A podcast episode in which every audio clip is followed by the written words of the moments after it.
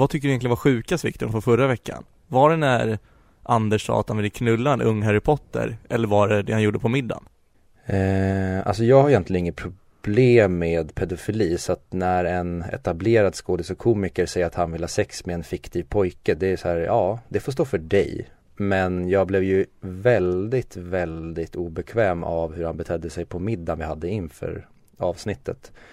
När han då ställer sig på bordet efter kanske ja men, tre, fyra snabba GTs. Och så börjar han göra någon jävla hybrid mellan eh, vad fan heter han? Dvärgen i Goodfellas.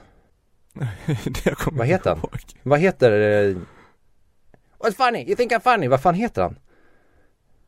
Ah. Joe Pesci. Ah, jo, ah, eh, så börjar han göra någon jävla hybrid mellan Joe Pescis karaktär i Goodfellas och Tiffany Persson som han då spelar i Hip Hip och ställer sig på bordet och börjar ja, men svinga med fingrarna och liksom gör pistoltecknet som att han ska knäppa alla inne på restaurangen.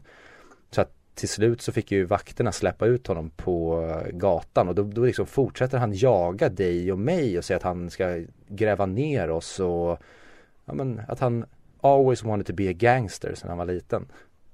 Ja, och det är så här Absolut kan man känna sig lite knäckt av det, men det, det finns någonting otroligt vackert och fascinerande när man får höra en blandning, en hybrid mellan italiensk och skånsk brytning. Jag kan, jag kan inte efterlikna det. Nej, den enda som någonsin skulle kunna naila den är ju just eh, Tiffani Personi som han eh, kallade sig då när han stod med byxorna neddragna och eh, ja, visade sin pistol. Jag har aldrig hört någon, eller sett någon så nöjd över att köra en Ankeborg-tema på en fest. Nej, för övrigt underbart uttryck att när man bara går runt i endast en eh, överdel, alltså bara en tröja eller t-shirt eller någonting och så kallar man det för att man har, gör en Ankeborg. En Ankeborg? Ja. Eller eh, Ankeborg, hur man vill uttala det. Men jag, jag, väljer att citera Rudolf Andersson från Sune Sommar när han säger Håkan, vi ska inte till Ankeborg. Kul, jag älskar folk som har betoningsfel när vi pratar. Mm, min eh, farsa har det, eh, jättekonstigt, han är uppvuxen på, i samma kommun som du och jag är. Mm. Men han säger inte sallad, han säger sallad. han, säger, han säger inte mål, mål, vad fan säger man? Han säger inte målvakt, han säger målvakt. Ja, ja men det var som en kompis som säger, inte Billys panpizza, han säger Billys panpizza. och fan vad han blir mobbad över det kan jag säga efter det. Ja, men ja, det ehm, är farligt att, att, växa upp i alla fall i den tiden vi gjorde och eh, ja men vad säger man, när man step out of line och säger någonting som någon kan hugga på då sitter det kvar, det kunde sitta kvar liksom man sa det på vårterminen i sex år och sen i sexan fick man höra, ja där är ju du, han som sa det där. Mm. Oj. Men eh, för de som så här, vi kan ju ha fått några lyssnare efter Anders Jansson avsnittet som kommer in och inte fattar att vi är väldigt ironiska nu och det är verkligen inte sant. Ska vi slänga in en brasklapp till dem? Ja, nu är ju Anders en jävligt skön jävel och jag tvekar på att någon kommer höra av sig till honom och säga så här, Du vet du vad de sa att du gjorde? Har du gjort det här? Men åh, tänk vad sjukt om det skulle vara så. Aftonbladet tar det här Åh, vi skulle nästan inte ha med en disclaimer utan bara egentligen säga att han har gjort det här och så kommer det ut i Aftonbladet SVT att han har gjort de här grejerna och så photoshoppar vi bilder och lägger upp på Instagram. ja men Anders var ju sjukt trevlig och eh, rolig att prata med. Den, den gäst vi haft som har störst chans att göra det här måste, kan ju varit eh, Sebastian Mattsson. Han har ju ändå lite sådana vibbar. Hårt att säga, han har ju precis blivit farsa. Ja, men han är också, men han är trevlig på ett drygt sätt. Kan man säga så? Ja, han eh, heter ju på eh, Facebook Sebastian konfliktsökaren Mattsson. Ja, exakt. Ja. Nej, Sebastian är också underbar. Ja, det är eh, ja. ja, men nu kör vi igång. Ja, och återigen disclaimer. Anders har inte gjort något av det här som vi har sagt. Jo, han gjorde allting. Nu kör vi igång. Hej.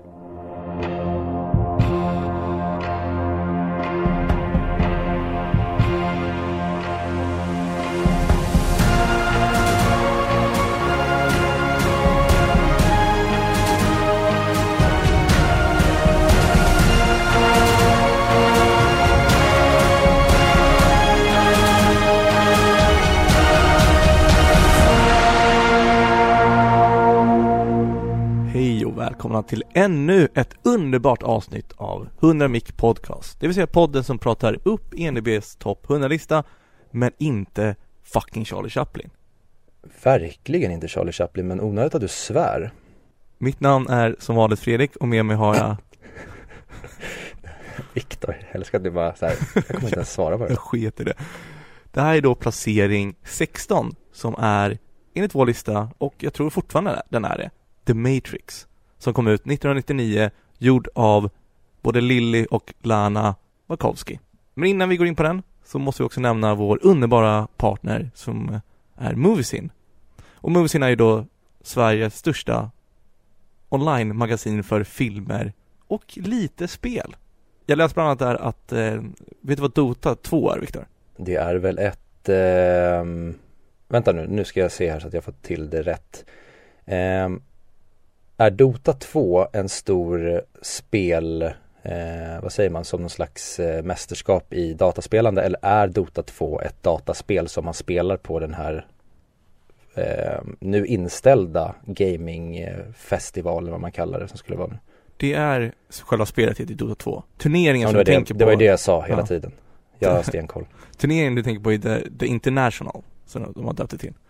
Mm. Och det är ju känt för den e-sport eh, Eh, turneringar som har högst prispott och de tar rekord varje år av alla någonsin. Senaste 2019 när det hölls så var prispotten på 34 miljoner dollar. Som delades ut. Jag tror vinnaren fick ändå den största majoriteten av den.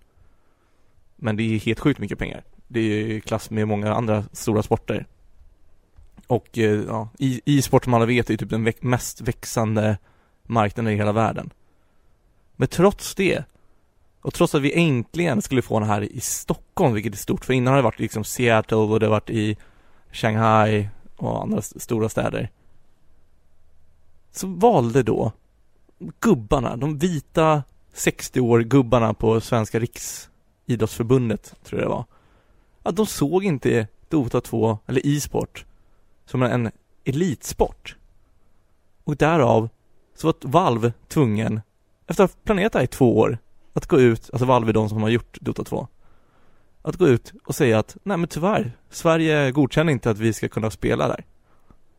Och det är så sjukt pinsamt tycker jag. För vi ska ändå vara ett modernt land som står för utveckling och det gör det. Men nej. Då tycker de att det är mer värt att begränsa snarare än att öppna upp och låta folk ha kul. Ja, jag kommer, don't get me started on this uh, on this matter för då eh, kommer vi sitta här hela dagen. Så att jag Ja. kommer välja att bara säga att det är jättetråkigt att det inte blir av. Men eh, det är inte därför vi är här. Nej.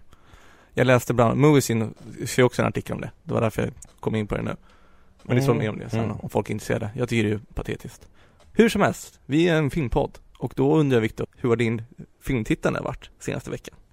Jag har ju inte pratat om det än men jag har ju börjat som min årliga tradition inför midsommar att se om just eh, Ari Asters mästerverk Midsommar från 2019.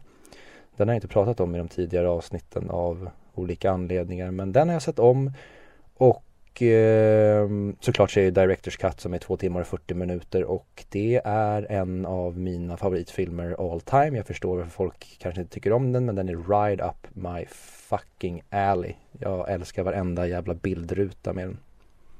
Mm. Eh, det var ett tag sedan. Du, alltså midsommar var, tänker jag. Men du kanske såg den lite efter? Eller så har du inte hunnit prata om den? Nej men det är det jag menar att jag, eh, jag har inte hunnit prata om den. Eh, Nej. Nej, nu men får det vara sådär. Nu fick ni reda på det i alla fall. Fast Ja. midsommar var för, eh, ja, över en månad sedan. Men det skiter vi men vet du vad jag har sett? Nej. Jag har sett Disney-filmen Raya, The Last Dragon. Mhm. Eh, jag kommer att jag pratade med dig om trailern, jag kommer inte ihåg om det var podden eller inte, men trailern tycker jag såg så jävla cool ut. Men filmen, filmen var stabil men inget mästerverk skulle jag säga. Det var en så här härlig film att kolla på. Och sen släpper man den efter. Eh, och jag vet inte vad det är, men om man ska jämföra Pixar och Disney. Disney gör väldigt coola filmer, men det är, den saknar ofta, eller den saknar inte, men den, den har inte samma substans som Pixar-filmerna. Pixar-filmerna tycker jag lämnar mycket större känslomässigt avslag. Oavsett vilken film det är och budskap. Om det nu är Coco, om det är Själen eller om det är Ja, vilken nu vi kan ta, Wall-E. Medan eh, Disney har inte riktigt samma. Det är där de misslyckas. Annars tycker jag att de är ganska jämbördiga. Disney och Pixar. Ja, nej jag har eh, aldrig egentligen fastnat för någon av eh, Disney Studios eh, animerade filmer. Jag tycker alltid att Pixar slår dem på fingrarna just på grund av det som du säger. De har eh, No pun intended, men nu blir det pun intended. De har mycket mer soul än vad eh, Disneys filmer har. Jag tycker mm. att det känns som att Disney gör de vill göra en film Medan Pixar ofta kommer från att de har en idé om berättelse de vill berätta och sen så gör man en film utifrån det. Det känns som att oftast Disney de har börjat koka soppa på en spik och sen så försöker man hitta på någonting därifrån. Jag tycker det är fel ändå att börja en berättelse. Men vad fan vet jag. Men det, faktiskt, när du säger det, för så, så tycker jag med Raya the Last Dragon också. Att de gör, de har, de tar de typiska filmsakerna, typ som nu att det var en värld som var ett, sen så hade det splittrats till fem olika så byggde det upp sig lite så här att folket var lite annorlunda i de olika ställena. Det var lite olika arméer de hade och sånt där. Så det var säkert typisk filmkänsla över den. Som att de så här, ja men kan vi inte göra en film om, eh, ja men tänk dig lite mer asiatisk för, förr i tiden. En fantasyfilm med drakar. Och sen, ja men hur, vad kan vi få in här som är bra budskap? Ja men vi får in att man ska lita på varandra och tro på andra människor, ge dem en andra chans. Så det känns inte så originellt heller. Så ja, jag, din analys tycker jag är spot on. Det var den feelingen jag fick från trailern när vi såg den att det var så här uh, Nej, alltså det känns som att jag har sett de här sakerna tidigare uh, Jag tycker att designen är alltid fin, det är liksom Disney style och det tilltalar igen men nej filmen det kittlade ingenstans tyvärr. Så det är skönt att du eh, landar i det, i den bedömningen slipper jag se skiten. Varsågod. Tack. Men jag tänker, för även om, om, du inte har sett det den här veckan så kanske du har sett lite eh, Wachowski-filmer. Mm, du och jag pratade ju om eh, den sjuka scenen från Speed Racer. Ja. För eh, en massa avsnitt sen. Eh, jag är väldigt sugen på att se Speed Racer. Jag var nära på att se den nyligen. Men jag kände att eh, på grund av den scenen vi såg så kände jag att Nej, i det modet jag var så var det lite för intens. Så jag skippade den. Men jag ska se den snart för jag är väldigt taggad på att se det spektaklet. Men vänta, har både Har båda de två bytt kön? Yes, de eh, började sin karriär och kallade sig för The Wachowski Brothers, vilket även står i sluttexten på Matrix och sen eh, sedan dess har båda, jag tror båda genomgått könsbyte och idag istället för Larry och Andy så heter de Lana och Lily och kallar sig för The Wachowski Sisters istället. Det är ju någonting, det är någonting fascinerande när, när det är konstmänniskor som gör sådana saker. För då undrar jag verkligen vad som, jag vet inte, det, det blir mer fascinerande då tycker jag. Sen, sen jag, jag, jag tror du är likadan, folk får göra vad fan de vill. Alltså jag kunde inte bry mig mindre. Men det är ändå intressant vad som vad som motiverar olika beslut som folk tar. Ja, verkligen. Alltså, jag är ju alltid en sån som, ja men jag kanske är ganska cynisk och eh, jag, och jag kopierar det som du säger för jag tycker verkligen det att folk ska få göra vad fan de vill.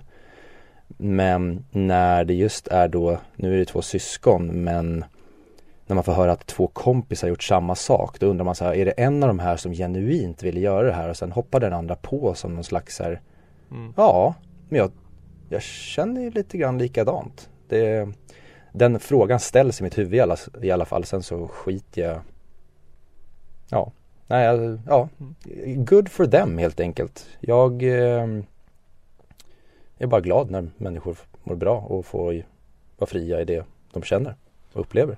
Men kan det vara så här att, eh, för de har inte gjort så många filmer. Så då är frågan, för, för vi, vi pratar om Cloud Atlas häromdagen. Du och jag. Vilka är vi? Du och jag? Ja, du och jag. jag skrev till dig om det. Kommer du inte ihåg det? Vänta, va? Jag skrev till dig, har du sett Cloud Atlas? Och sa ja det var länge sedan men jag tycker inte CGI Jaha, ja, eh, jag, jag tänkte att vi mer hade haft en diskussion om den men Jaha, okej, ja precis, okej. du frågade mig om jag hade sett den, ja Ja, för det är en film jag var, jag var ganska ung när jag såg den. Men det var en väldigt fascinerande film tycker jag, så det är något som jag funderar på att se om. Mm. Den, hela filmen, jag har för mig den är byggd, ja men den är byggd på en novell. Men det känns som att hela filmen i sig är snarare ett konstverk än en film. Lite som I'm thinking about ending things, som jag antar du fortfarande inte har sett. Tyvärr inte, inte Nej. lyckats pitcha in den än för min flickvän fast det är otroligt, hon pratar om den ehm, Som att, åh den där, åh, alltså hon pratar om trailern bara, det man får se i trailern och säger, Men varför ser vi inte skiten för? Du är ju uppenbarligen intresserad Nej men jag, jag vet inte, det, det, det känns Det känns som det kommer bli för jobbigt Jaha, ja men alright Men den är Håller inte det. det. Alltså den är svårtolkad men den är inte mörk på samma sätt skulle jag säga. Mhm. Ja det är nice, för henne tror jag Jag vet. Ja. Jag, jag kan eh, ringa henne efter det här och övertala henne lite. Så det, det löser sig. Eh, men Speed Racer har jag inte heller, eller ja, Cloud Atlas har jag ju sett, men Speed Racer har jag inte sett och den vill jag se. Annars Ja, det är faktiskt den av deras eh, som jag inte sett eh, som jag faktiskt är taggad på att se. Men jag tänker, ska vi eh, kanske gå in på filmen eh, om vi hoppar direkt över till filmdelen och sen så kanske vi kan ja, men, vandra oss igenom deras eh, Kanske inte alla deras projekt men några av deras största projekt och prata lite om dem. För jag tror att Mm. både du och jag har sett de flesta av dem. Ja men på tal om Wachowski Sisters En eh, person som eventuellt skulle kunna ha en syster är ju Trinity i Matrix Så ska vi prata lite om Matrix, ja men jag orkar inte, nu, nu kör vi bara filmen Let's go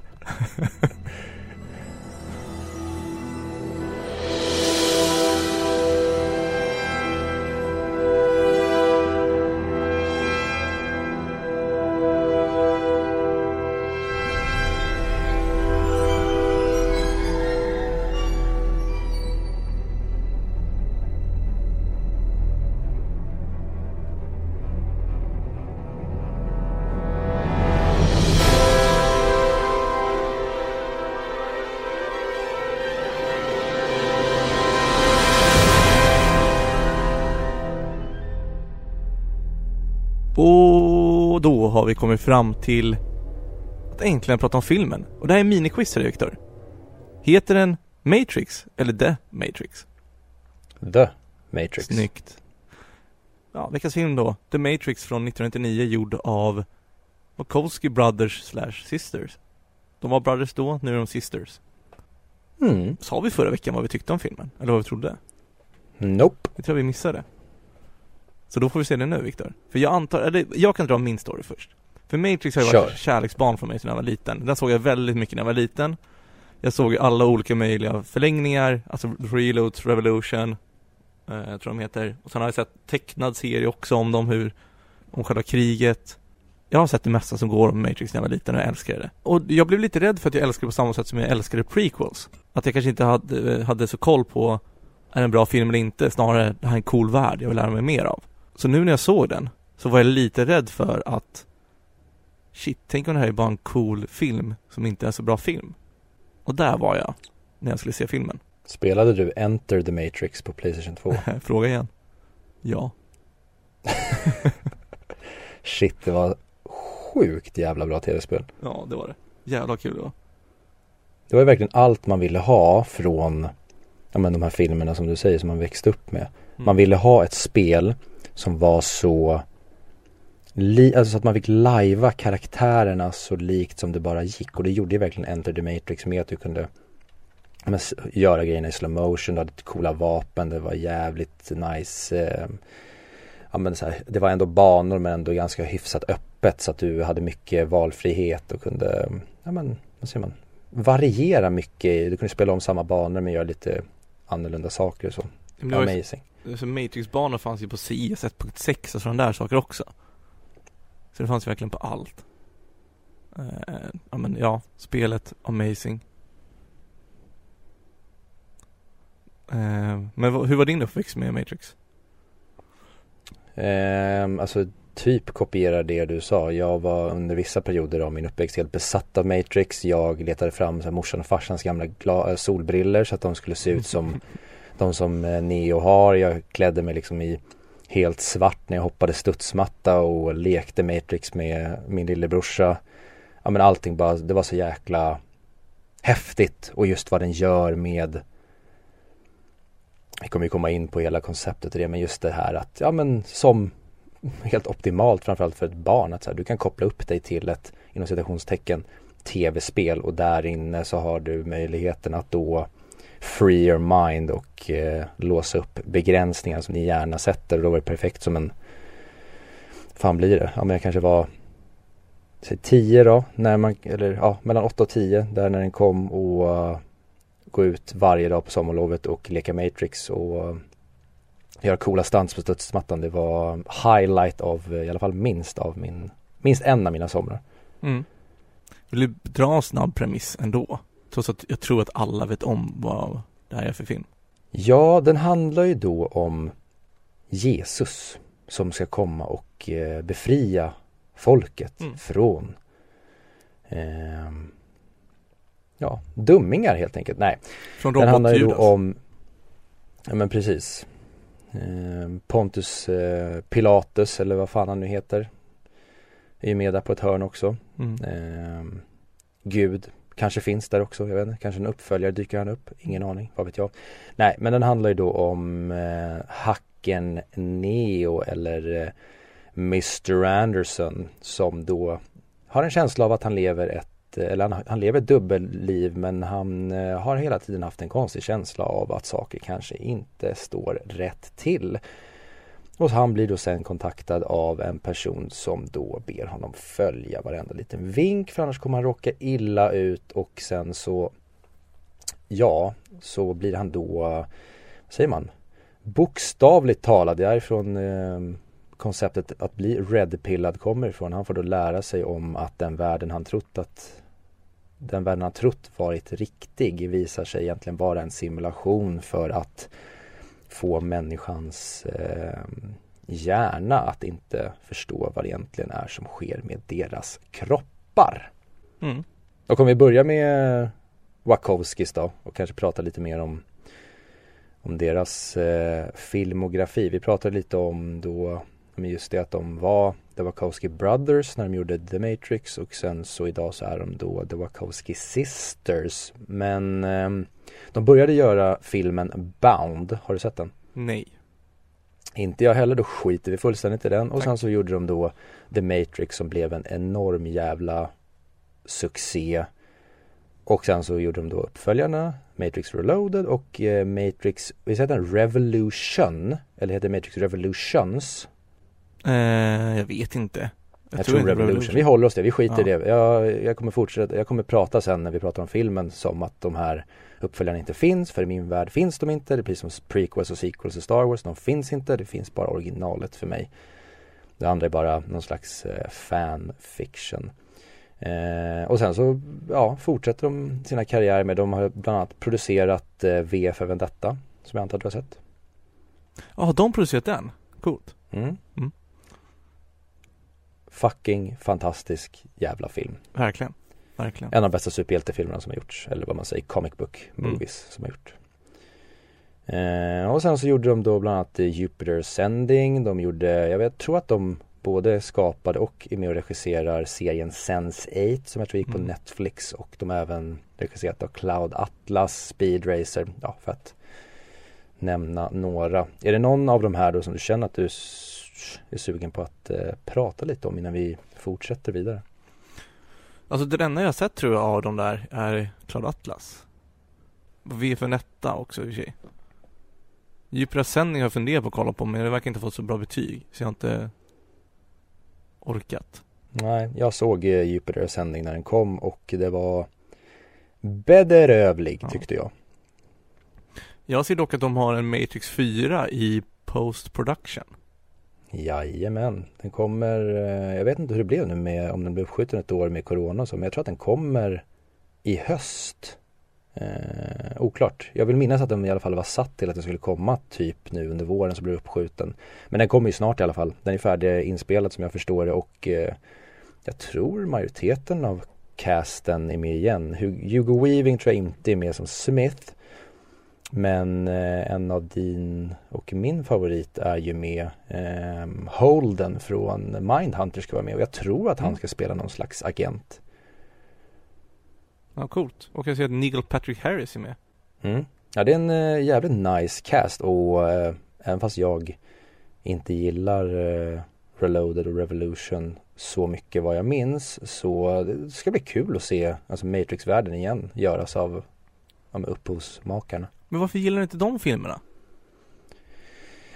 Eh, vi, vi, vi kan göra så här, när vi har pratat klart om The Matrix, då kan jag komma in på, eller så kommer jag in på det när vi börjar prata om filmen, om, ja men vad det är jag, ja men jag, vad säger man, jag, jag, jag kan jämföra kanske under tidens gång. Eh, men basically så, om man inte ska vara allt för avslöjande, jag tycker att de förstör ettan mer än. Okej, okay. För det är intressant, för det tänkte jag på när jag såg ettan nu, att den är ju inte riktigt uppbyggd för en, för en uppföljare. I slutet.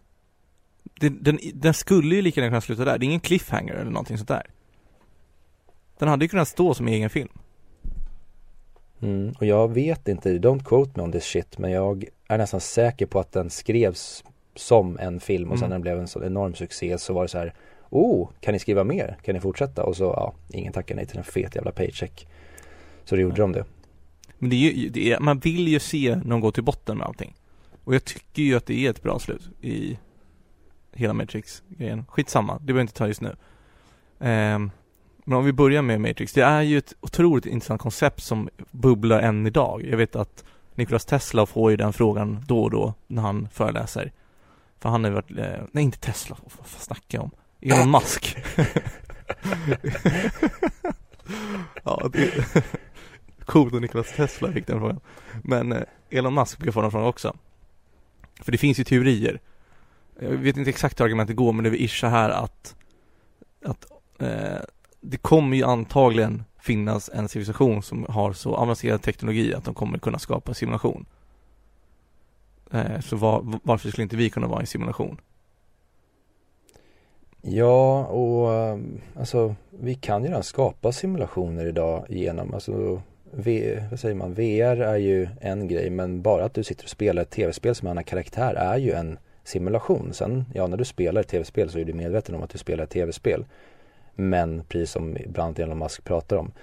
Om vi idag med hjälp av vår hjärna kan göra så här bra simulationer och då är vi liksom fortfarande i begynnelsen av eh, den mm. här, eh, det här paradigmskiftet som sker med digitaliseringen varför skulle vi då inte kunna vara uppkopplade att just det allting som vi gör nu är bara liksom ett, ett meta tv-spel, att det finns liksom en, en higher level där vi egentligen, egentligen bara är, vad säger man, boskap som är uppkopplade så att vi ska bli lurade att vi befinner oss i den här eh, väldigt bra världen och den här väldigt eh, fina planeten på många sätt. Det, det är, vad säger man, det är ingen far-fetched teori med tanke på vad vi vet om universum och möjligheten för ehm, vad heter det, parallella universum och alternativa världar och så.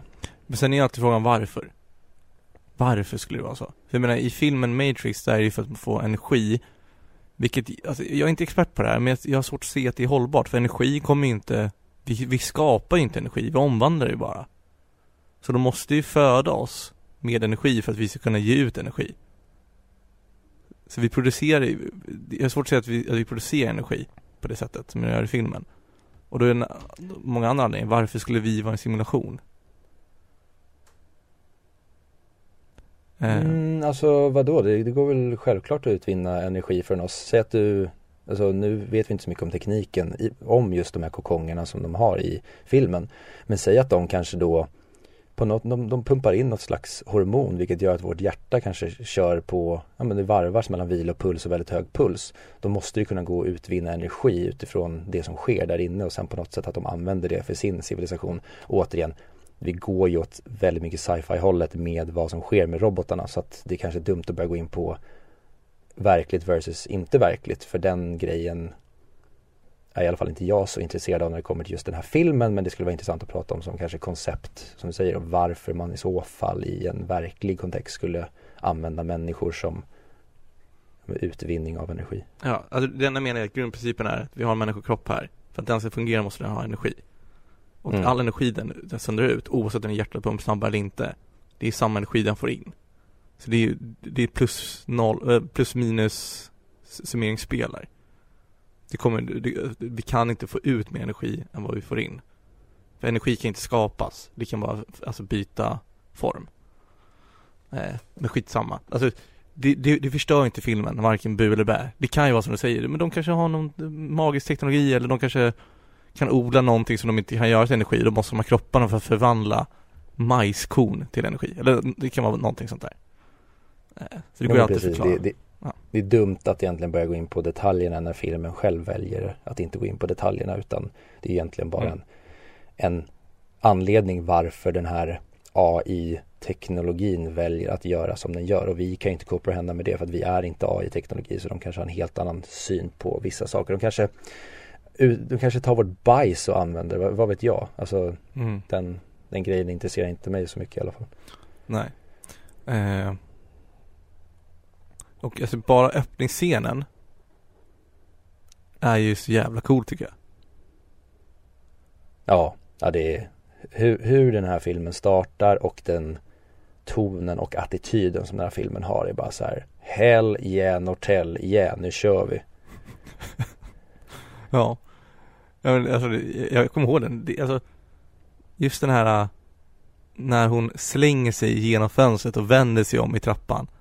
Alltså, den stanten. Alltså den stant, för jag antar att hon inte gjorde det själv, eh, Moss. Men jävlar vad coolt det är. mm. Och sen har hon viskat till sig själv, Get up Trinity. Åh. Det är ju blandning av nostalgi och gåshud. Ja, för jag var inne lite på samma bana som du sa det här med att men är det barndomens nostalgi som, som kanske håller kvar en och tycker och får en att tro att man tycker väldigt mycket om den här filmen men eh, jag faktiskt ser den med så icke-subjektiva ögon som det gick den här gången och jag tycker att det här och det, nu kommer vi prata om andra grejer men det, här, det, det är så här folks man gör en fucking blockbuster. Mm. Du tar, alltså folk, det den kritiken jag ofta har fått höra genom åren Matrix är så här. Ja men den är för övertydlig, de orkar inte ens döpa om det till You're the one. Alltså det är denna ty, alltså det är så hjältemyten och frälsaren, det går liksom inte att bli mer övertydlig med det. Men jag tycker inte att det håller som argument för att jag tycker inte att det är en svaghet. Jag tycker det istället är sjukt jävla imponerande att den är så himla överförklarande och övertydlig och ändå är den så otroligt jävla bra och vi är så investerade i det här. För de tar ju det här konceptet och liksom går in på det psykologiska, filosofiska och blandar in det i en stor fet jävla cocktail och just på grund av att den kanske är så ytlig i sin eh, berättelse skulle man kunna, alltså bara på ytan med just hur de döper saker och vad som sker med att eh, du måste tro på att du kan vara hjälten. Det, det, det för mig gör mig ingenting. Tvärtom så tycker jag det är imponerande att de eh, får filmen att bli så fruktansvärt jävla bra. Ja men jag tycker inte att han är överdrivet bra heller. Det är inte liksom Ray i Star Wars att hon är bäst på, att han är bäst på allt. Utan man blir ju själv lite tveksam så här, men vänta, är han verkligen the one? När hon, The Oracle också säger det där, som hon säger och, Mm. och ja. Och sen när han duckar efter kulorna, det är då man börjar säga shit alltså. Det är, det är någonting med honom. Mm. Man är Oh, långt ifrån perfekt. Nu Ja. när du sa det för att som du säger, alltså Neos resa i den här, jag älskar det, alltså egentligen, du, du skulle kunna dra parallellen till de, de allra flesta så här, vad ska man säga, hjältemytsfilmer. Du kan egentligen kopiera den här och stoppa in allting egentligen som sker i Harry Potter den här. Det är en person som lever i en viss typ av verklighet som han tror är sann och sen så kommer då en annan person och säger att du, den här världen du har trott är sann, den är inte sann utan eh, så här är det egentligen, man tas med till en ny värld, man får se den här nya världen genom den här karaktärens ögon och vi får uppleva den med personen. Och sen så får man se hur den här personen då växer och axlar ansvaret och börjar förstå den här världen och sen i slutet så blir han hjälten. Och jag tycker att att följa, många har bärsat Keanu Reeves genom åren, alltså tycker att han är en ganska platt eh, protagonist. Men jag tycker att han är så jävla bra just därför att han är så nedtonad och egentligen ganska tråkig.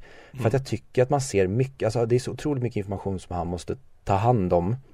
Och att det pågår inom honom hela tiden, att han inte pratar så mycket utan han försöker egentligen bara alltså, få ihop alla de här pusselbitarna. Det tycker jag är så otroligt bra snarare än att han hade varit en mer snackig person som ställer frågor till höger och vänster. Istället så är det karaktärerna runt omkring som hela tiden får berätta för honom saker när han ser ut som ett jävla frågetecken. Ja exakt, de får ju stå för det visuella och de som sticker ut. Det behöver inte han göra. Alltså allt behöver inte kretsa kring, kring vår protagonist. Men eh, det är så coolt med den här filmen framförallt är att, det har vi fått jättemycket bilder av när Keanu Reeves spelar eh, John Wick också. Mm. Att, eh, och det är så här man gör bra filmer. Det är mycket träning, det är mycket på riktigt. För det är deras stunt coordinator, Wo Ping Yuan, Jun, eller vad han heter.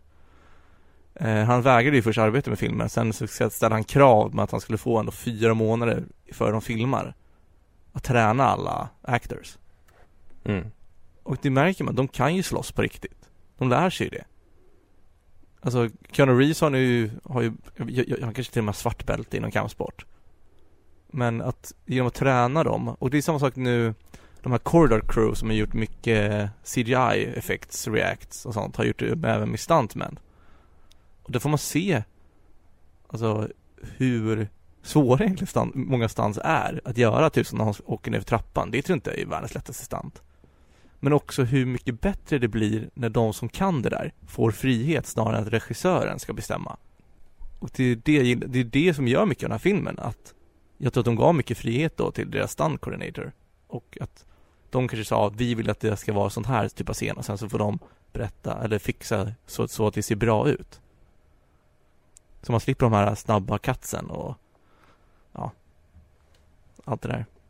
Nej, och jag håller med. En, en av de absolut starkaste och varför jag tror att filmen blev så ikonisk, det är just Ja men att det är så otroligt jävla snyggt koreograferat och vad de gör med de här slowmo bilderna där kameran snurrar runt rummet samtidigt som Trinity hänger i luften i någon jävla mm. transpark eller vad fan det heter. Jag kan inte min kampsport för fem öre så don't quote me on anything I say about eh, kamp och sport. då men Alltså just det, det är så jävla häftigt vad de gör med konceptet och ja, men för att visa sen när då Neo börjar att tro på det hela. Alltså hur han då upplever världen som, ja men när han då tänker att nu jävlar ska jag ducka, eller jag ska, ja men ducka kulorna från den här agenten. Och hur då, ja, man ser hur kulorna färdas långsamt.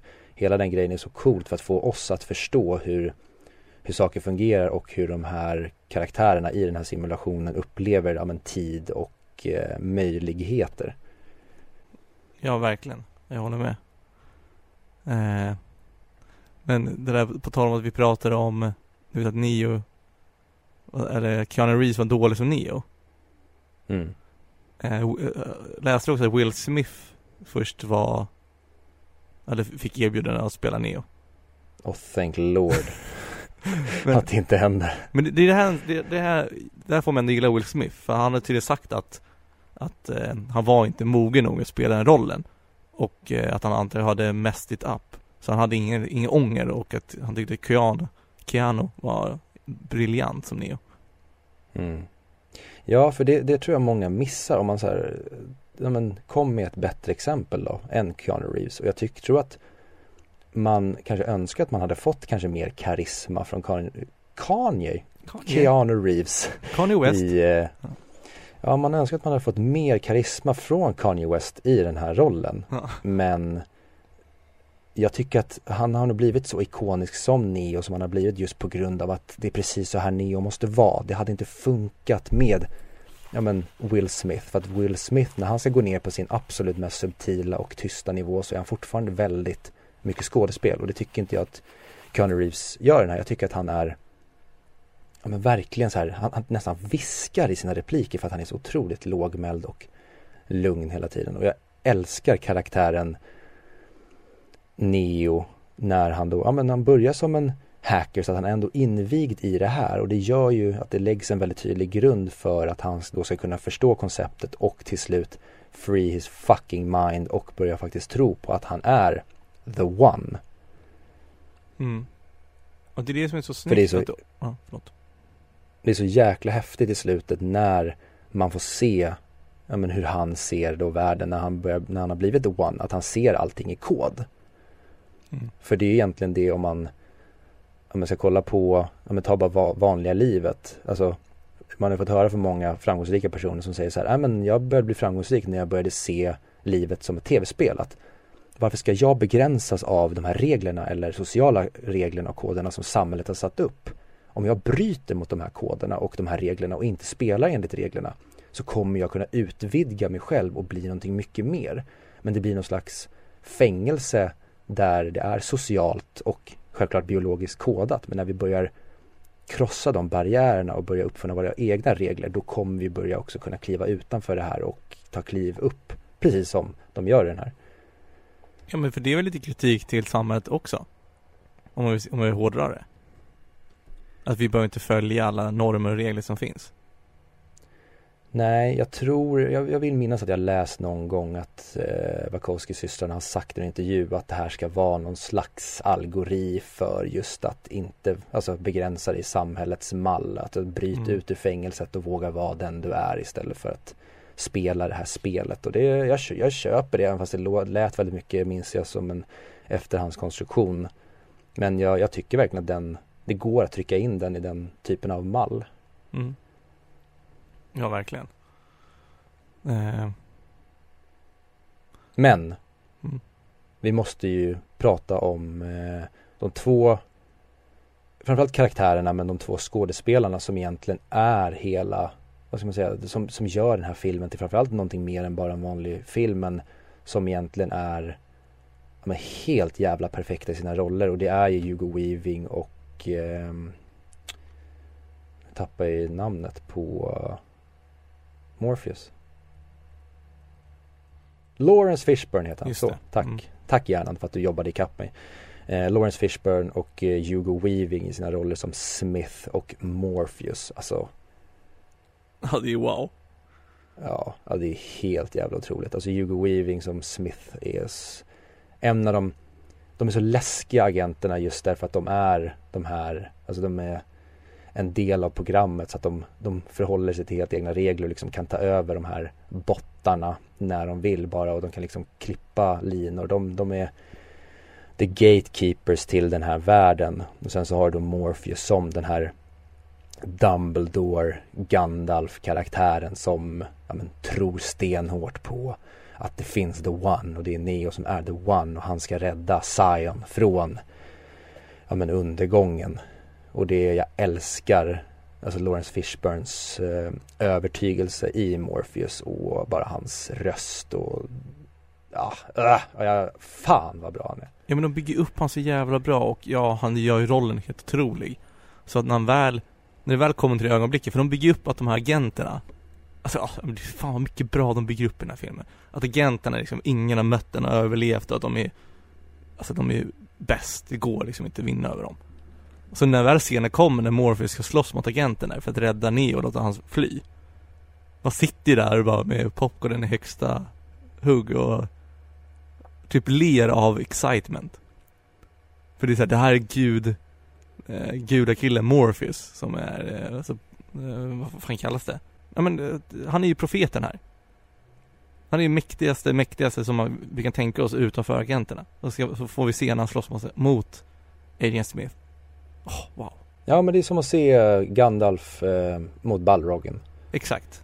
Nej och det, och hade, säg att vi hade gjort mer CGI i fighting-scener, framförallt i de här, alltså close combat-scenerna mellan Morpheus och eh, Smith eller eh, ja, vilka nu än som slåss, då hade det ju varit alltså mycket mer en axelryckning idag tror jag. Men just det att det är den här koreografin och att de slåss så otroligt jävla snyggt och högt tempo och varje smäll känns och vi vet hur farliga och läskiga agenterna är. De säger det att ingen som någonsin har slagits mot en agent har överlevt. Och därför blir det så otroligt häftigt sen ju mer Neo växer in i rollen och börjar tro på det. Och att just Morpheus går som ledaren för och visar att även om jag får stryk jag vågar ta klivet och försöka ge mig på de här jävlarna och ge dem en, en chans. Och ja, då räddar han ju Neo i den, den första vändan från att bli tagen för att Neo inte är redo där att bli det. Men det blir han på grund av det som sker med Morpheus och det han har fått höra från oraklet. Mm. Ja, där ser man att de, de bryr sig inte om att Neo kanske är the one. De vill ju bara ta reda på att Sion Science eh, huvudkoder. Mm. Och jag gillar verkligen den här när man märker att till och med Smith är korrupt mot sitt eget system. Att han säger det, jag vill bli fri från den här skiten. Mm. Och att han egentligen bara vill ha koderna så att han kan få ett slut på Ja men han vill gå i pension helt enkelt. Mm. Mm. Men det som jag tycker är coolt nu när jag såg den när jag är vuxen är att nu börjar jag enklare förstå hur det fungerar. Med hela den här kommentaren, there is no spoon. Eh, jag, jag har inte fattat den innan. Men, allt, men det enda de menar är ju att eftersom allt det där sker i huvudet, om det blir skadad så sker det bara i huvudet, det sker inte egentligen. Så att om du får mind over body-känslan, alltså blir du en munk med mindfulness och allt det där. Det, det, är så du kan krossa reglerna. Och det är det allting handlar om. Att eh, hela tiden förstå så här att stopp, så här, sluta försöka träffa mig. Vet att du kan träffa mig. Eller hit me, mm. slå mig oh, när han säger Stop trying to hit me and hit me. Ja, klassisk, klassisk citat. Eh. Ja, den eh, sparring eh, simulationen är också så, bara så jävla häftig och när de, det blir som att så här Hörni, VM-finalen i fotboll är på tv och de bara Oh my god! Ja. Neo is fighting Morpheus. Ja. eh, ja men verkligen, och musiken alltså. Ja, ah, shit vad de, de är så spot on med allting, det är så coolt med Ja men fram, bara man tar i eh, i klubben i början när han träffar Trinity och de kör eh, Rob Zombies eh, Dragula tror jag han heter. Mm. Och sen med alla de här bara Alltså det, de, de lägger verkligen vad säger man, settingen perfekt med musik i den här. De är så jävla badass typ när de kommer in där i, när de ska gå igenom eh, vapen eller eh, säkerhetskontrollen och sen så bara blir det smack, smack, smack och så pangar de sönder hela den jävla marmorhallen. Mm. Oh, den scenen är ju en av de bästa actionscenerna någonsin, om inte the bästa actionscen. Mhm, ja det är intressant, jag tycker det. Ja men den är så jävla cool. När han har alla vapen och Men de har ju så många sådana här äh, prickar över i som verkligen gör att man kommer in i världen. Alltså bara saker som att de har en grön tint när när de är i The Matrix. För att få det se ut som att mm. de kollar genom en datorskärm. Så har de lite blå tint. Jag vet inte vad svenska ordet är. Blue tint, ja eh, som, alltså filter som, ja, som särskiljer dem. Men också du vet scenen med The Red Woman, The Woman in Red. Mm. Då hade de tryckt in jättemånga tvillingar, alltså identica, eh, identical twins. Som, för att få den här känslan av att det är någonting som är fel. Och sådana saker tycker jag är så jävla coolt när man läser dem efter. För det tänker man inte på då. Men det är ju för att få känslan att det är, de är i en datasimulation.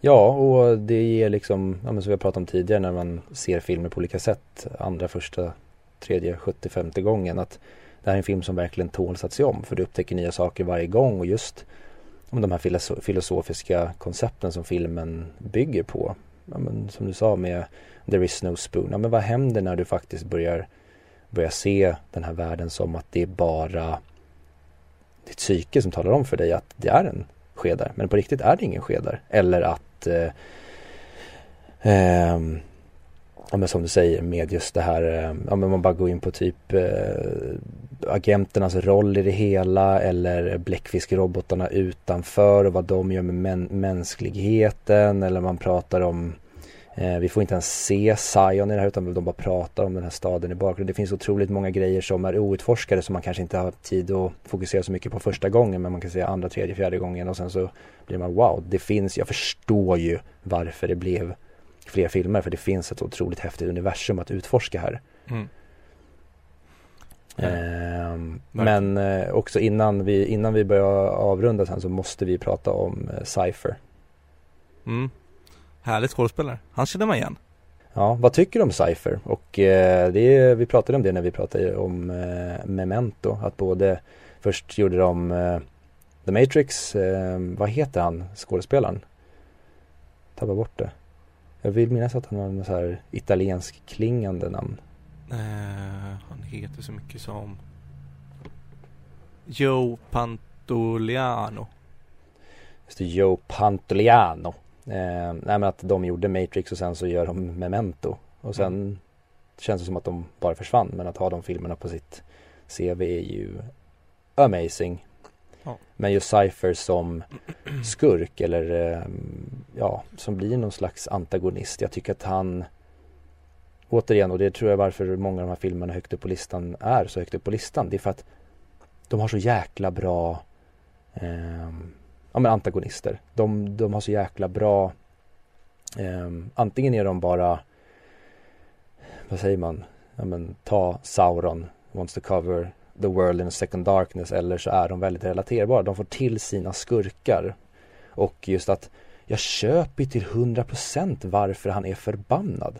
Mm. Om du liksom tar the red pill och vaknar upp till den här världen. Det är klart som fan att alla inte pallar leva i den där väldigt tragiska världen. Klart det varit skönare att leva i medvetenhet i den här simulationen och jag förstår att han gör en deal med Smith sen om att ja, men få sitt minne raderat och leva som en jävla kung i Matrix-världen. Det är fullt jävla förståeligt. Det är hur mänskligt som helst. Ja, men jag tycker han är, han är lite uppenbart ond. Jag tycker man kan gjort det lite bättre. Att han, du vet, han är olycklig kär i Trinity, han är lite anti, lite småsur mot allting. Jag vet inte hur det var på den tiden, eller om man bara vet om det. Men jag, jag, jag tycker de kunde ha gjort honom lite mindre uppenbar ond. Jaha, nej jag tycker inte det finns alls utan jag tycker egentligen han bara genomsyras från sekund ett han är med av en otrolig bitterhet. Alltså det är en man som, han hatar mm. livet, han är deprimerad, han vill bort, han vill bara egentligen, ja men han vill ha sitt eh, Matrix-knark. Han vill bara ligga, ja men som i, eh, vad heter det, Once upon a time in America, han vill bara ligga i en bädd med eh, opium upptryckt i röven liksom. Ja. Det är allt han vill och så han behöver, behöver vara nykter och vara med i den här kampen som han inte ens tror på för han tycker att den här jävla religiösa gubbjäveln bara snackar massa jävla skit. Så jag förstår hans uppenbart vad säger man, villainous feeling. Men jag tycker inte den är villainous, jag tycker bara den är eh, trött på skiten-aura helt enkelt. Det är också lite den här känslan, varför ska vi inte bara låta roboten ta vår energi? Om vi ändå får leva i en, i en drömvärld om man ska jämföra. Det, det är inte drömvärld om vi ska jämföra med hur den ser ut, men hur deras värld ser ut. Så det, det, det är ja. väldigt filosofiskt där också, den tanken.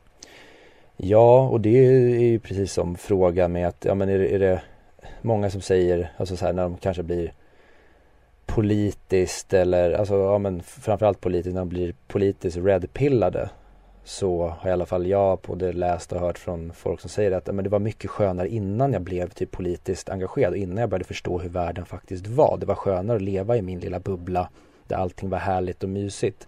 Det är inte lika pleasant att veta om all jävla misär som pågår i världen eller allt skit som är med, ja, med klimat eller vad det nu än är. Det är mycket levare, eller mycket levare, det är mycket skönare att leva i eh, oblivion heter det, liksom okunskap och eh, ignorance än att faktiskt ta reda på allt som är skit. Men det innebär ju också att då lever du i alla fall i verkligheten. Är det bättre att leva i en hemsk och mörk verklighet eller i en falsk trygghet men där du egentligen är inbillad att du mår väldigt bra. Det är väl en, en evig filosofisk fråga.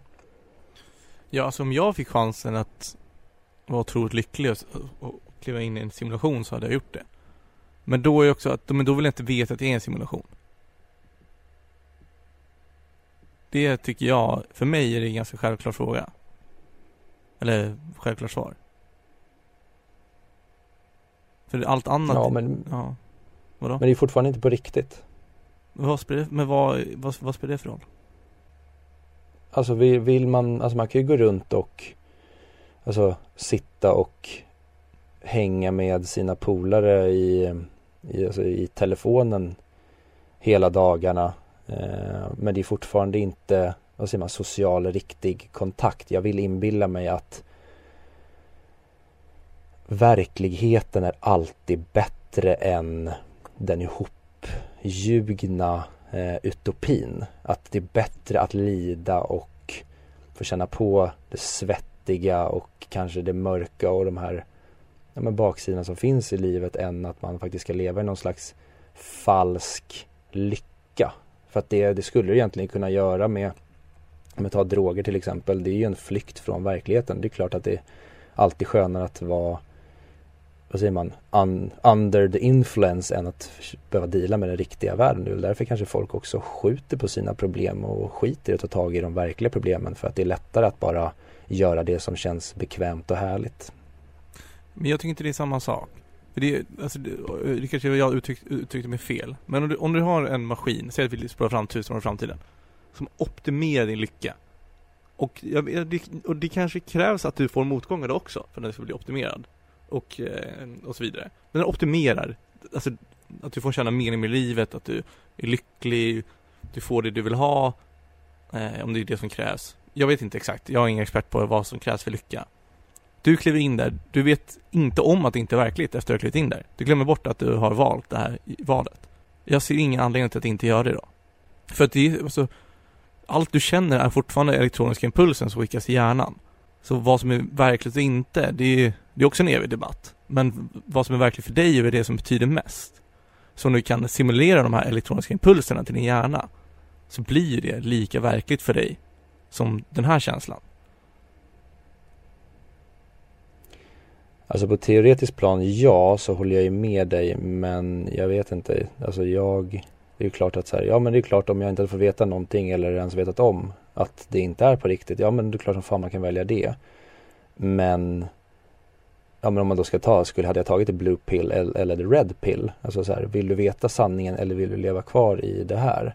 Så i alla fall jag en person som är att, ja men ge mig hellre Alltså ärlighet, ge mig hellre en ärlighet som skadar mig rejält än att jag lever i någon slags lögn som får mig att leva i en liksom falsk lycka. Men ja, om det nu går att radera bort så vet jag inte. Men om jag bara tar det liksom på ett personligt moraliskt plan så i alla fall det är min utgångspunkt att alla dagar i veckan, jag tar alltid det röda pillret före för att ge mig i alla fall verkligheten och ärligheten före eh, lögnen. Alltså hellre såra med sanningen än att eh, skydda med en lögn. Ja, för det röda pillret är väl det man, som, som han tar, Neo? Precis. Ja. Men det hade jag också gjort. I det, samman, i det sammanhanget. Ja, men sen älskar jag också att ja, den verkligheten som Neo eh, får, den är för jävlig. Alltså jag, och det är därför jag förstår Cypher, alltså 100 procent. Mm. För att den är, att käka den där jävla äckliga gröten och leva på det där skeppet och veta att du hela tiden jagar de här jävla AI-robotarna och att när du ska få känna på din, din gamla lyckliga värld, då är det bara en datasimulation. Det, det är häftigt att Neo axlar ansvaret att bli hjälten och inte faller ner i Cyphers eh, nihilism och hopplöshet. För det tror jag är mycket lättare att göra. Ja, men han är inte ond bara för att vara ond. Han känner att jag måste göra det här.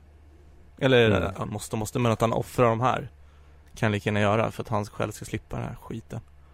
Men eh, det är också coolt med filmen för det var väl första filmen som använde den här slow motion med kulorna.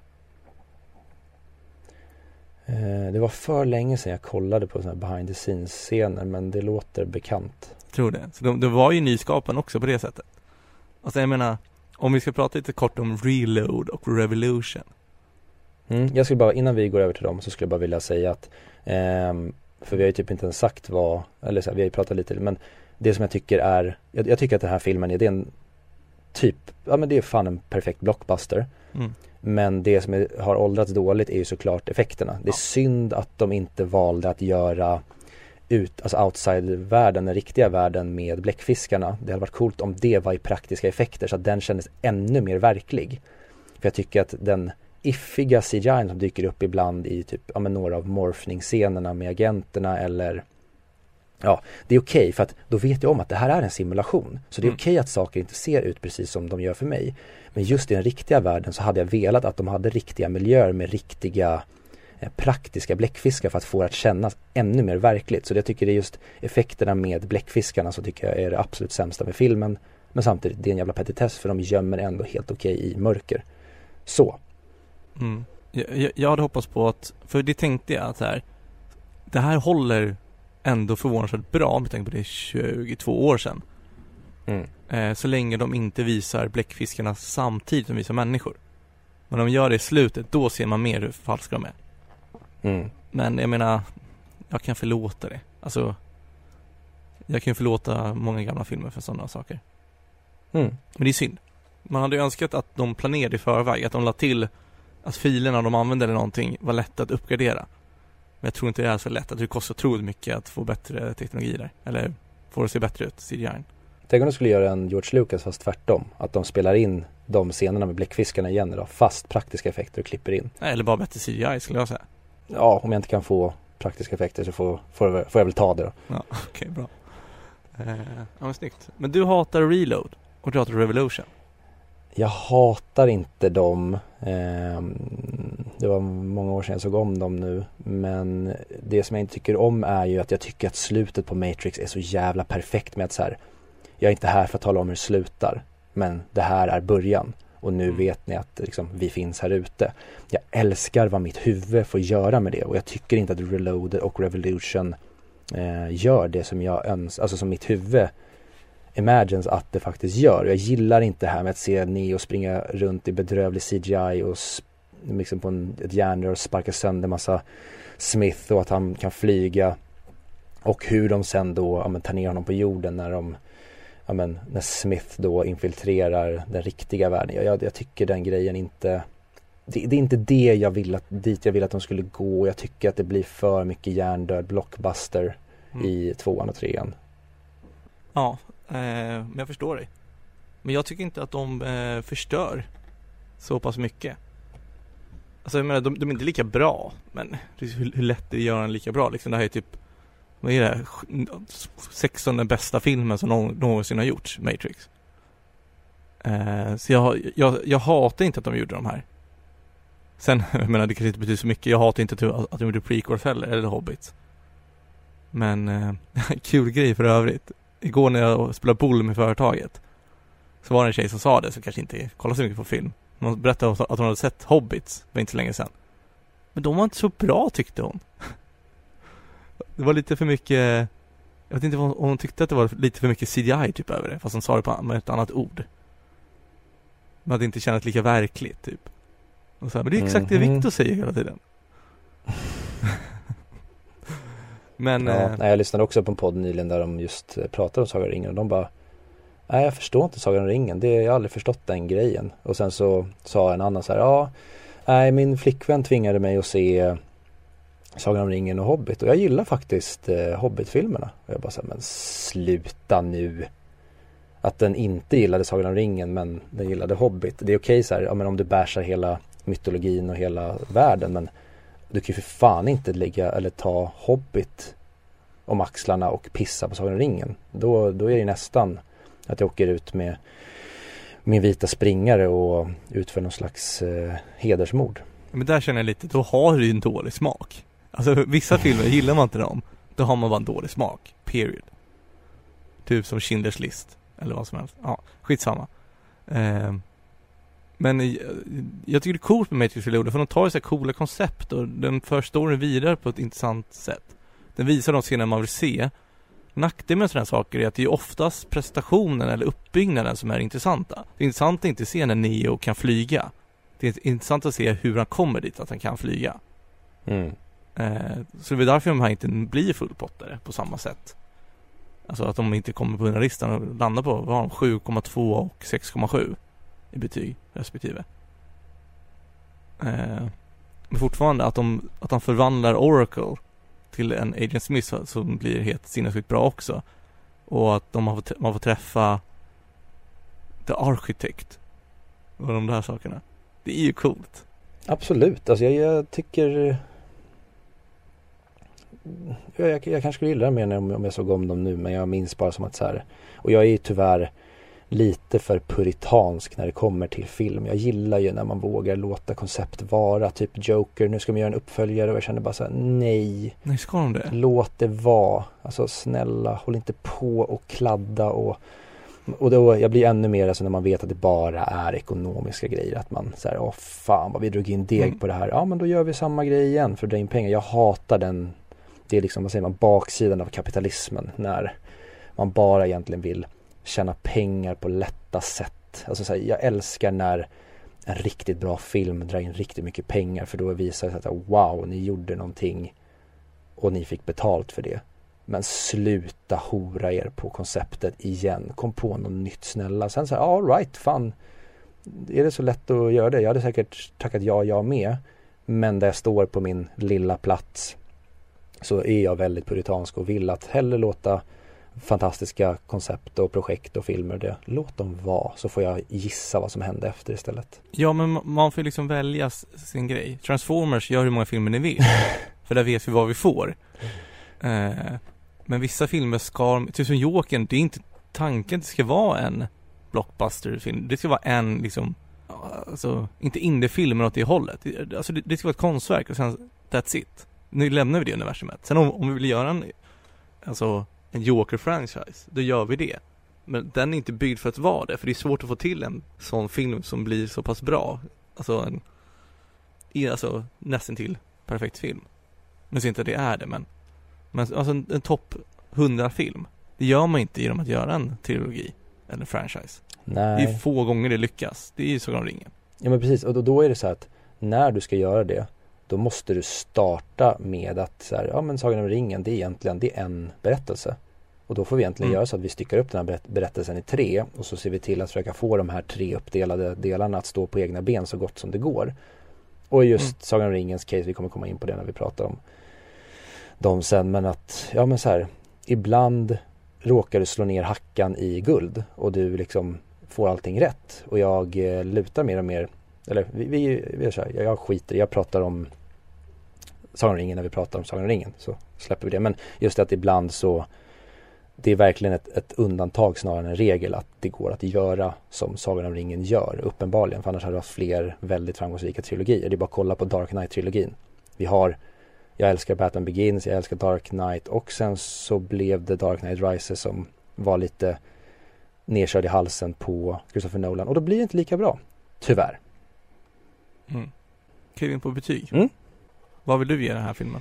Jag ger den en 10 av 10. Eh, blandning av nostalgiska skäl och vad den gjorde med mig nu för att jag vet att det finns lite skavanker i den här. Eh, men väldigt, väldigt små. Jag är underhållen från början till slut. Jag tycker den är helt fantastisk i vad den gör med de här koncepten, designen är helt amazing, casten är grym. Det är så här, ja men vad fan ska man säga? Den är, om man lägger fram, det är kanske inte den, men en av dem, the perfect blockbuster liksom. Det, det är popcornfilm när det är som allra jävla bäst. Du gör någonting mer än bara pang pang. Du får också hjärnan att arbeta och det är coola effekter, det är storslaget, det gäller liv eller död och um, vi känner från sekund ett att the threat is real. Så jag, jag tycker att den är perfect. Jag kanske skulle flytta upp den lite på listan för att den är inte en lika stor favorit hos mig som den varit. Så jag kanske skulle sätta en 30 då. 30-40. Flytta ner på listan menar du? Jag menade ner på listan, förlåt. Tack. Nej men jag blir förbannad. Det var också för folk, folk sa det igår eh, när, jag, pratade om podden. Att så här, ja ah, du, du menar att ni går ner på listan? Nej. En lista börjar alltid med den som är rankad etta högst upp. Kollar man på seriespelaren tabell Kommer man ner på listan, då ligger man på en sämre placering i tabellen. Mm. Bra. Har vi sagt det. Jag stod mellan valet och kvalet mellan 9 och 10 men eh, vi har lyckats prata upp den här filmen så det är för mig en 10. Kul! Eh, men jag tycker att den är typ 25 mick. 30 mick. Alltså den är ju otroligt underhållande film. Jag, jag tyckte väldigt mycket om att se den här filmen. Trots att jag har sett den så många gånger. Eh, och den växte på mig ännu mer nu när jag hade mer mogen hjärna och förstod allting. Jag är ju taggad på att se Reloaded och Revolution, nej, uh, Reloaded heter den och Revolutions också. Ja men jag är fan också det nu när vi har suttit och pratat. Jag, är, jag ska fan se dem också bara för att se vad Dels hur de står upp idag och eh, ja men det är kanske grejer jag missförstod eller inte riktigt greppade förra gången. Så alltså, de kanske är mycket bättre än vad jag minns. Mm. Eh, ska vi se lite, eh, vi, vi ändå pratat om Sagan om ringen. För nästa veckas film är väl Sagan om de två tornen? Precis, den är, det är lite märkligt. Det är ju mellanfilmen då om det, om det nu finns någon i världen som inte har koll på det. Så är ju The Two Towers som vi då ska prata om nästa vecka. Det är ju då mellanakten i eh, Härskaringen-trilogin. Så vi får, eh, vi får återkomma helt enkelt nästa vecka med hur vi gör någon slags eh, upplägg om det blir så att vi bakar in som vi kanske gjort med Star Wars, får in Hobbit på något, något hörn eller kanske försöker prata om Två tornen som, ja men hur, hur står den sig på egna ben som film? Det får vi se nästa vecka men eh, jag vet inte, jag vet inte om jag ska säga något, vad jag har för förväntningar på den här jäveln för eh, alltså Sagan om ringen är Jag älskar den mer än vad jag älskar mina syskon. Nej, inte riktigt så men det, det, det är den delen som har varit den, eller den filmvärlden som varit absolut störst del av mig under hela mitt liv och påverkat mig mest när det kommer till mitt sätt att se på film. Så jag är eh, som ett litet barn på julafton om att få prata om eh, Peter Jacksons eh, fantastiska värld. Ja, det är, det är, det är de två toner som jag sett flest av de tre filmerna. Mhm. Jag kollade på repeat när jag var yngre. Alltså alla extra scener och sånt där också. Eh, och sen har vi också en rolig lyssnarfråga till den här filmen. Som vi tar upp då. Mm. Och för er som då ja, av någon anledning skulle vilja se den här helt okej okay filmen som vi då ska prata om så går den att streama på Netflix om du har ett sådant konto. Annars om du inte har Netflix då går den att hyra på Apple TV, Rakuten TV och Blockbuster. Och den går även att köpa på de ställen om du vill äga en digital kopia. Och jag tänkte faktiskt se eh, Theatrical Cut inför den här för jag har alltid sett den i eh, extended version. Så det, jag ska faktiskt se den i den korta versionen inför nästa vecka bara för att se hur den står sig versus eh, extended som jag ja, har bättre koll på helt enkelt. Kul. Eh, och följ oss på sociala medier. Ja. Behöver jag säga mer. Jag heter 100 mick på Twitter, Facebook och Instagram och Ja. eh, vill ni skriva hat och hot kan ni göra det till filmmixen.gmail.com Vill ni skriva snälla fina saker eller skicka pengar, gåvor, ehm, marriage propose, bla bla, marriage proposals så kan ni göra det till 100 gmail.com Bra. Men då säger vi harakiri. Ja. Hej. Harakiri.